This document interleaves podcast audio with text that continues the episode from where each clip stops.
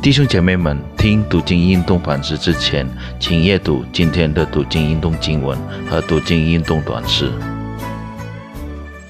主内的弟兄姐妹们平安，非常的感恩，今天我们有机会一起来学习神的话语。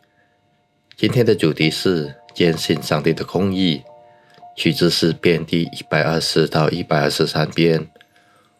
我们先做个祷告，慈爱的天父。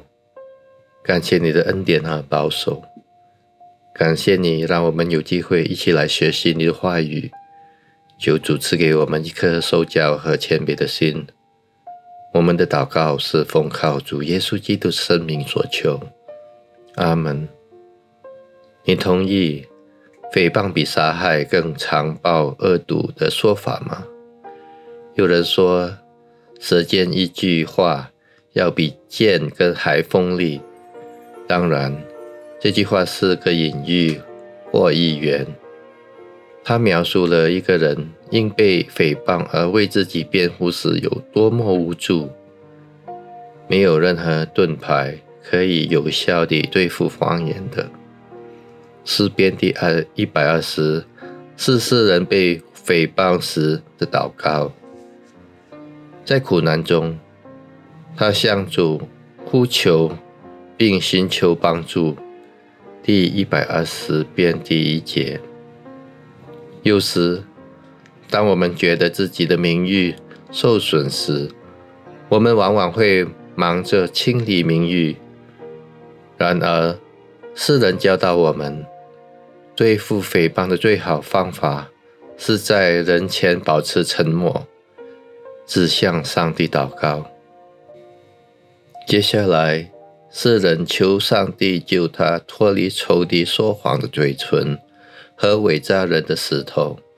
第一百二十篇第二节，嘴唇是人体中很柔软的部分。然而，当散布谎言的时候，嘴唇足以扼杀一个人的人格。对某些人来说，散布恶作剧。骗局只不过是一种乐趣，以至于把本是上帝恩赐作为造人的嘴唇，变成了在背后捅人的武器。口中满是伪诈的人也是如此，他们善于说甜言蜜语，却在我们背后散布流言蜚语和诽谤。世人盼望。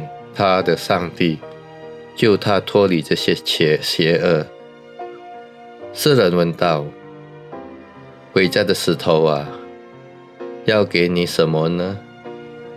要拿什么加给你呢？”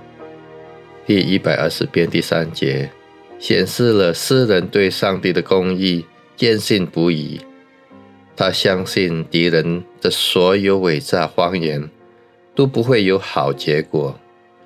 因为上帝必会捍卫正义，并为正直人伸张正义。此外，诗篇作者说，在所有的攻击他的谎言中，他仍然持定与人保持和睦的态度，维护自己正直的品格。第一百二十篇第七节，他凡事交托于上帝。也不想向敌人报仇雪恨。如果你像是人一样被诽谤，请向上帝呼求吧，不要被激怒自行报复。如此做法表示你与恶人没有两样了。要上相信上帝的公义，你真的相信上帝的公义吗？我们一起祷告。慈爱的天父，感谢你的今天的教导，告诉了我们，面对诽谤时，我们要在人前保持沉默，要向上帝祷告，求上帝的帮助。感谢你今天的教导，感谢你接下来带领我们度过的每一个困难，每一个困境。在疫情中，感谢你的保守，我们的祷告是奉靠主耶稣基督的圣名所求，阿门。今天的读经运动反思到此为止，希望大家有一个愉快的一天，愿上帝祝福大家，下次见。